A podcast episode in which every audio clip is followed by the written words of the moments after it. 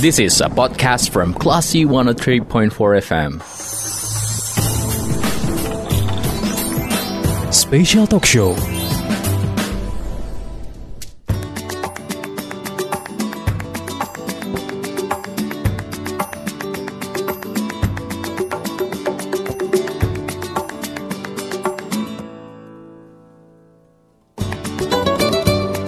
Dari Bumi Karangputih Darung Padang 103.4 Kelas FM This is the actual radio.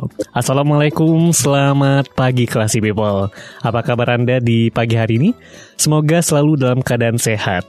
Dan Classy People Tanggal 7 Agustus setiap tahunnya Merupakan hari yang bersejarah untuk kota Padang.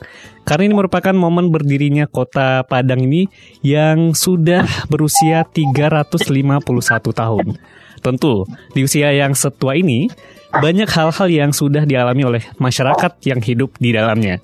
Nah, spesial hari ulang tahun Kota Padang ini, kelas people, saya Faris Sardana akan membahas bagaimana memaknai Kota Padang sejauh ini yang sudah berusia 350 tahun.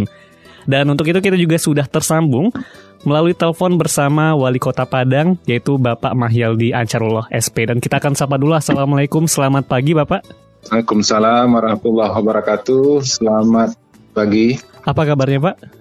Alhamdulillah baik. Alhamdulillah. Nah, uh, Pak, menurut Bapak gimana sih Pak kita memaknai hari ulang tahun Kota Padang yang ke-351 tahun ini? Apalagi saat ini kita sedang berada di masa pandemi nih Pak. Ya, jadi dalam masa pandemi uh, kita memaknai ulang tahun ini yaitu semangat uh, kebersamaan, hmm. semangat kekompakan, semangat persatuan yang hmm. ditunjukkan oleh para uh, tokoh-tokoh kita hmm. ketika uh, peristiwa uh, 7 Agustus 1669 hmm. yang itu menjadi uh, hari yang kita peringati sebagai Hari Jadi Kota Padang. Hmm. Itu peristiwa penyerangan loji Belanda oleh uh, masyarakat uh, Padang, khususnya Lakuranji dan tetangga pada waktu itu, hmm. uh, sehingga kita bisa menggoncangkan dan mengalahkan serta uh, membuat uh, tentara Belanda pada itu kejar kecil. Hmm. Nah, demikian pula lah uh, semangat yang harus kita kembangkan tumbuhkan saat ini itu semangat persatuan, kekompakan, saling bersinergi satu sama lainnya untuk menghadapi COVID-19 ini. Hmm. Jadi uh, sejarah perlawanan terhadap Belanda itu bisa kita jadikan juga untuk memaknai hari ulang tahun untuk melawan COVID kali ini ya Pak? Betul. Kemudian uh, apa sih Pak uh, perubahan dan juga perkembangan yang sudah dialami oleh Kota Padang setidaknya setahun terakhir ini Pak uh, dari usia 350 sampai sekarang di usia 351 tahun. Ya, jadi uh,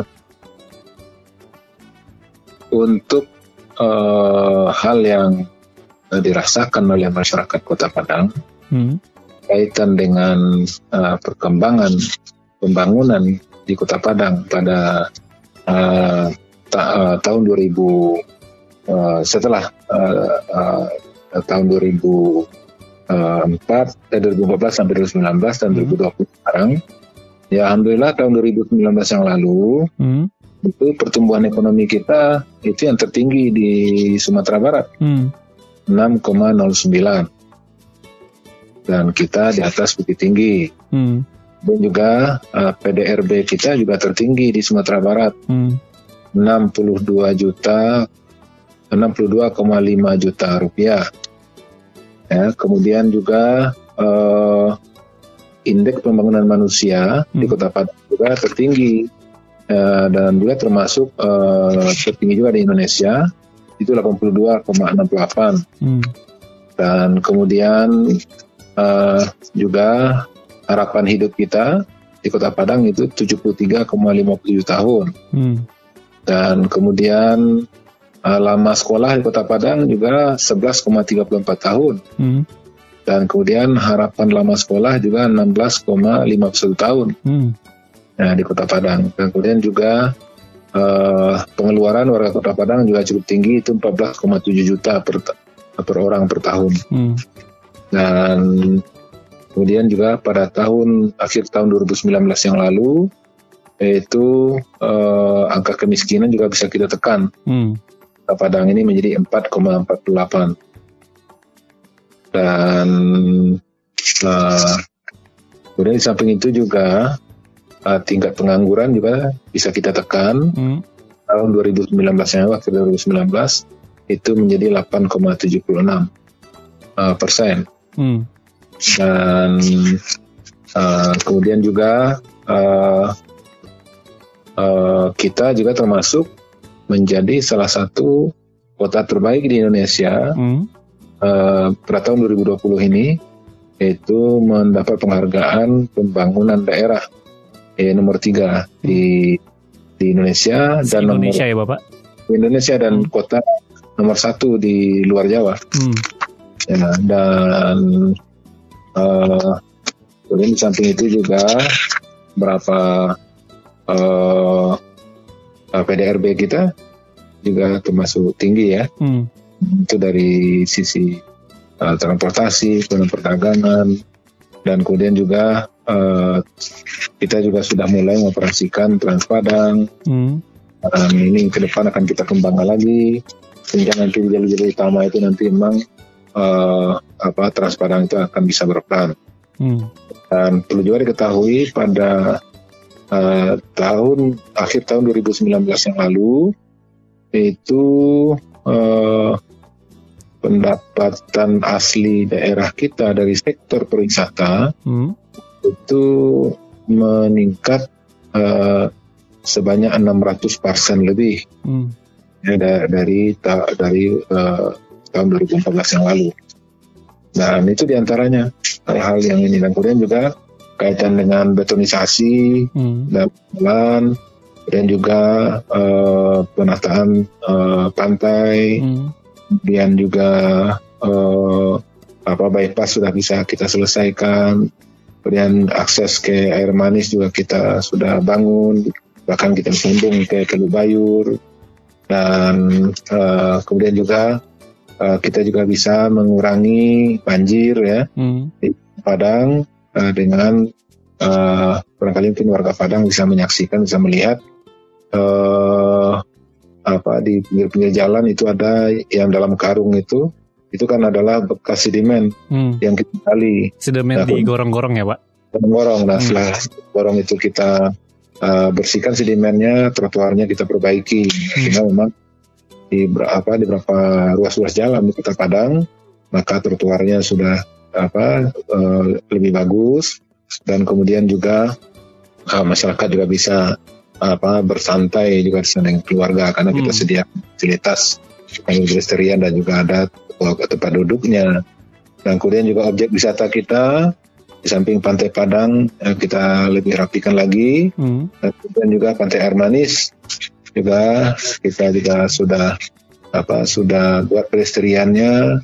Dan kemudian juga uh, batu maling kundangnya juga kita rapikan dan kita tata sedemikian rupa. Hmm. sehingga memang uh, lebih baik lah uh, dibandingkan dengan sendiri. Baik, tentu banyak sekali perubahan dan juga perkembangan apalagi di uh, sektor pembangunan. Ini juga sebenarnya sudah sangat dirasakan oleh masyarakat ya Pak. Kemudian oh. apa sih yang membedakan hari ulang tahun Kota Padang di tahun ini dengan tahun-tahun sebelumnya yang kalau tahun ini memang uh, selain memang kita berada di situasi pandemi COVID-19, tapi selain itu apa sih uh, perkembangan uh, yang membedakannya Pak? Ya, uh, kita mengetahui bahwasanya tahun 2020 hmm. uh, uh, bulan Maret ya. Bulan Maret, ada, ah. ada kasus positif di Kota Padang atau Sumatera Barat maka COVID ini mau dampak kepada ekonomi, hmm. ya, dan kemudian juga uh, uh, sehingga juga menekan uh, pertumbuhan ekonomi, pergerakan ekonomi, hmm. hingga pada akhirnya ya terjadinya ya kelumpuhan-kelumpuhan ya, hmm. ya di, sehingga memang terjadi penurunan pendapatan kita. Hmm. Jadi uh, ini di antara beda dengan yang yang sebelumnya. Jadi COVID ini buat efek dan juga uh, juga sedikit banyak mempengaruhi uh, apa uh, pendidikan kita hmm. tentunya. Hmm. Yang dulu yang biasanya dulu kita tatap muka, sekarang sekolah tidak ada tatap muka. ya dan uh, sehingga ya, itu kita melalui daring ya hmm. dan kemudian uh, juga dari kegiatan kantor yang sebelumnya uh, apa di banyak di ruang kantor sekarang uh, ada uh, sebagian antara kita bekerja di rumah hmm rapat-rapat yang dulunya bisa dilakukan dalam jumlah yang tidak terbatas ya sekarang, sekarang harus virtual ya Pak. Jadi dengan COVID ini memang membatasi banyak hal ya sampai kepada ya, ibadah pun juga ada pembatasan-pembatasan. Hmm. Nah tentu ini semuanya membawa dampak ya dan uh, dan menekan lajunya uh, pergerakan dan pertumbuhan ekonomi di Kota Padang. Kalau boleh tahu nih Pak, uh, pendapatan paling besar dari Kota Padang ini dari sektor apa Pak? Uh, pendapatan terbesar dari Kota Padang itu uh, selama ini hmm. uh, yang paling tinggi itulah uh, sektor transportasi dan pergudangan, hmm. uh, kemudian uh, perdagangan, dan kemudian uh, industri pengolahan, dan uh, selanjutnya uh, konstruksi, dan kemudian uh, juga informasi dan komunikasi. Hmm. Berarti nah, karena pandemi COVID-19 itu semua terdampak dan akhirnya juga berdampak pada ekonomi masyarakat ya Pak? Iya betul. Hmm. Baik, uh, kita akan lanjutkan nanti Pak di sesi berikutnya. Iya boleh. Dalam special talk show hari ulang tahun Kota Padang yang ke-351 tahun. Dan Classy People, jangan ke mana-mana pastikan Anda kipincun di 103,4 kelas FM. This is the actual radio. This is a podcast from Classy 103.4 FM. 103,4 kelas FM, this is the Actual Radio. Classy People kembali dalam special talk show di hari ulang tahun Kota Padang yang ke-351 tahun. Dan saya Faris Sardana masih bersama Wali Kota Padang, Bapak Mahyildi Ansarullah SP, uh, untuk membahas bagaimana kita memaknai eh, perubahan-perubahan di usia yang ke-351 tahun Kota Padang ini. Uh, dan kita masih tersambung bersama Bapak Wali Kota.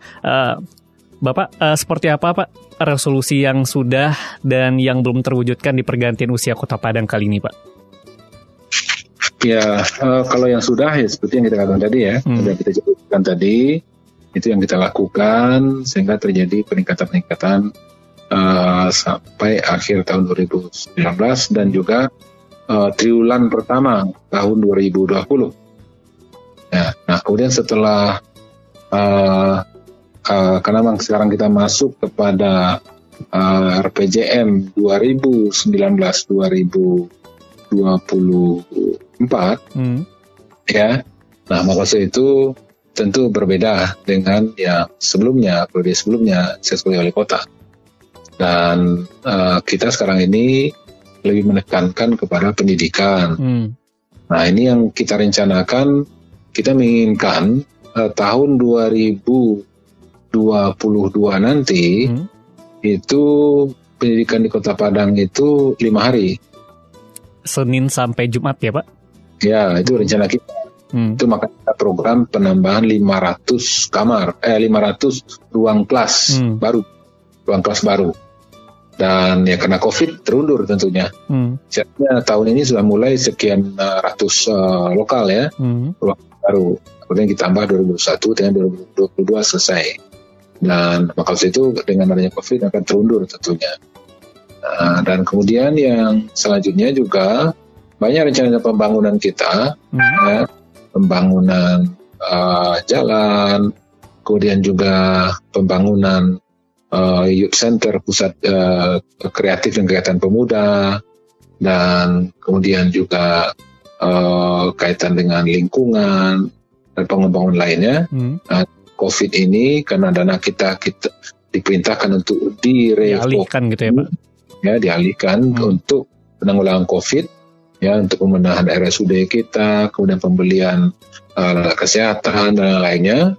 Ya, maka harus itu ya apa uh, apa yang sudah kita rencanakan itu tidak bisa dilaksanakan hmm. termasuk bulan yang akan kita bangun akses uh, ke terminal di Anak ya.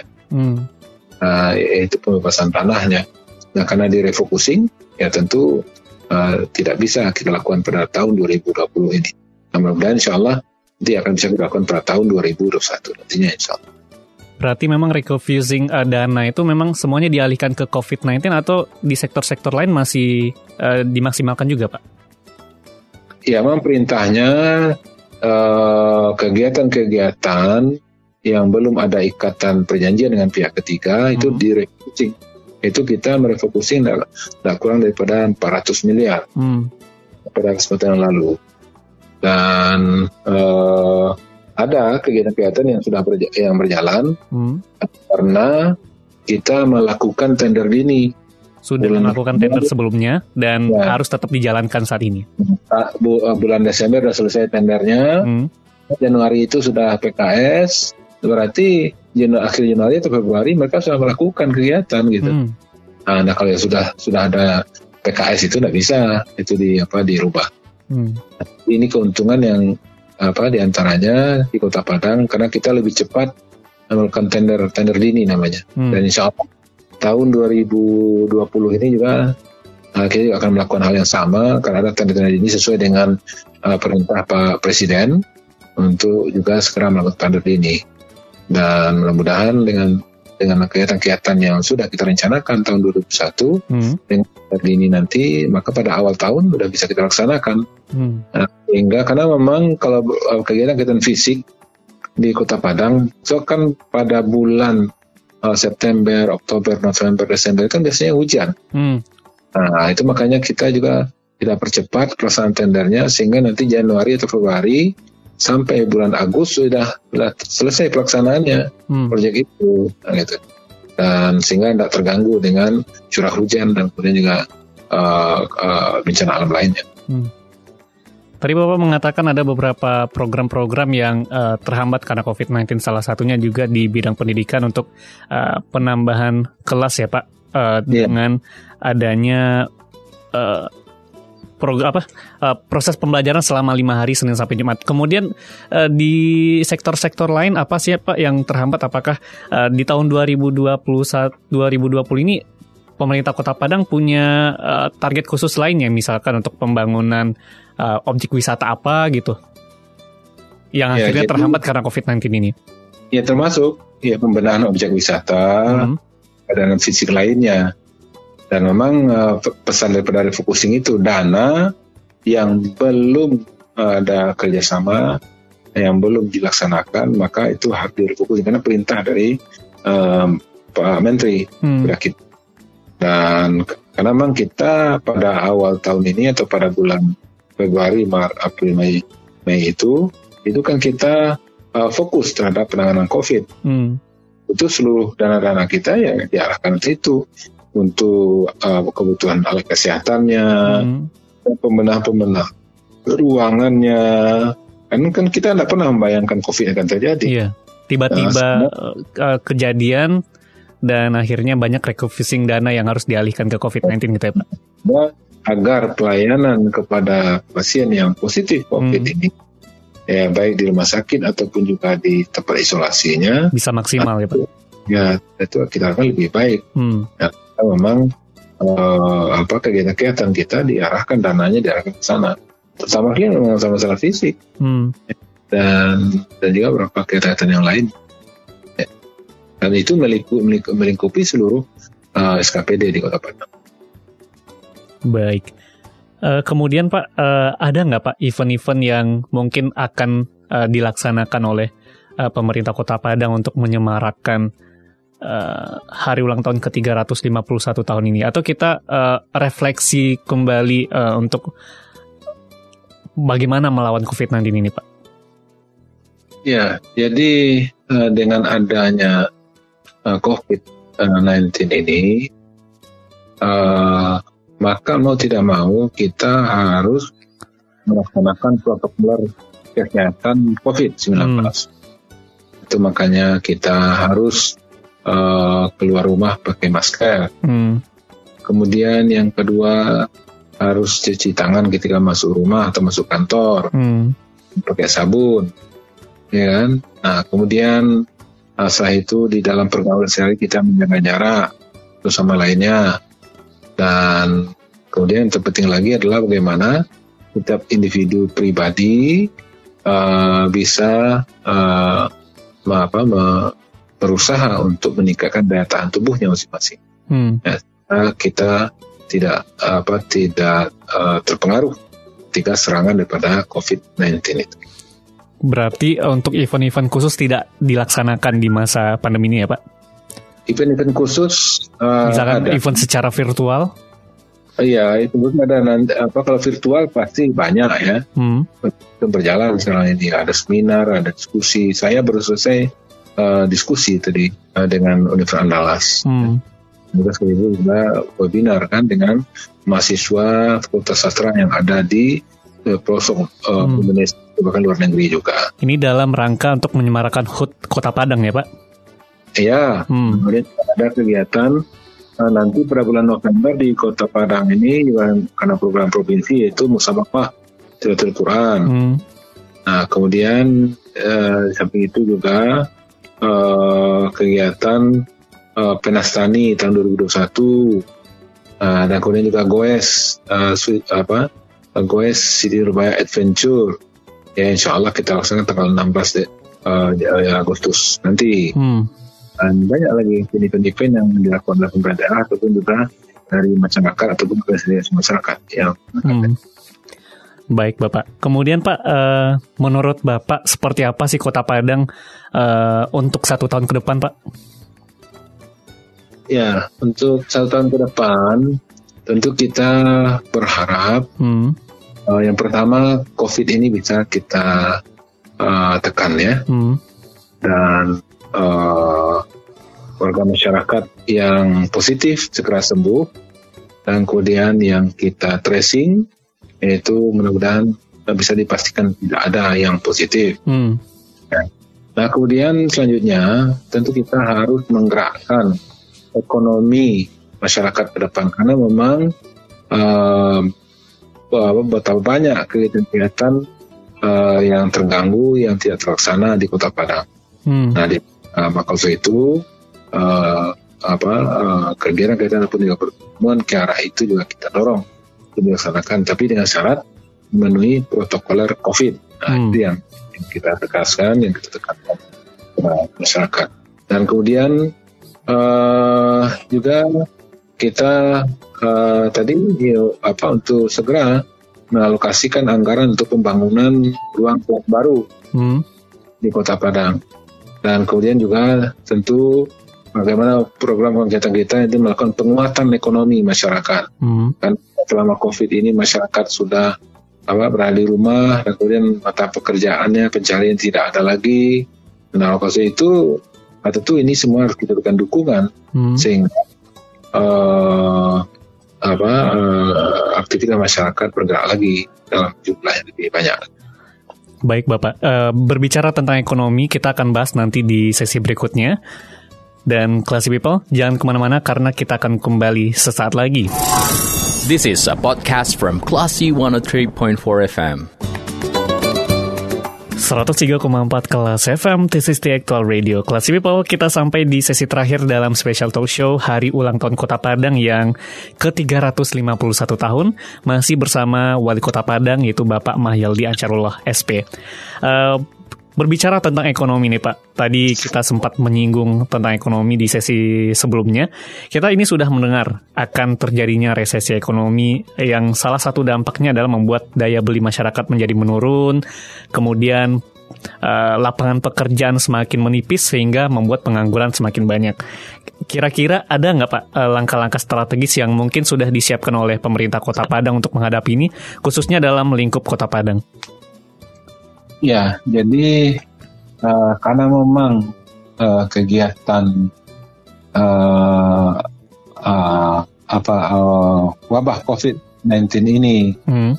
memberikan dampak ekonomi ke Kota Padang, maka tentu dalam perubahan anggaran 2020 ini hmm. kita sedang untuk menyikapi dan sekaligus juga uh, bagaimana upaya kita untuk menggerakkan ekonomi ini hmm. uh, Nah, tentu uh, banyak hal yang harus kita lakukan. Ya, nah di antaranya adalah uh, bagaimana kita uh, mendorong agar masyarakat uh, bisa berkunjung ke Kota Padang. Hmm. Ini Tentu pariwisata, Pak? Ya, hmm. dengan protokol COVID tentunya. Hmm. Mungkin kita utamakan dulu adalah uh, wisata-wisata domestik yang dari Kota Padang ataupun juga dari Sumatera Barat. Hmm. Ya. Dan kemudian untuk yang keluar, tentu memang kita uh, tekankan betul mereka mengikuti protokol COVID di bandara.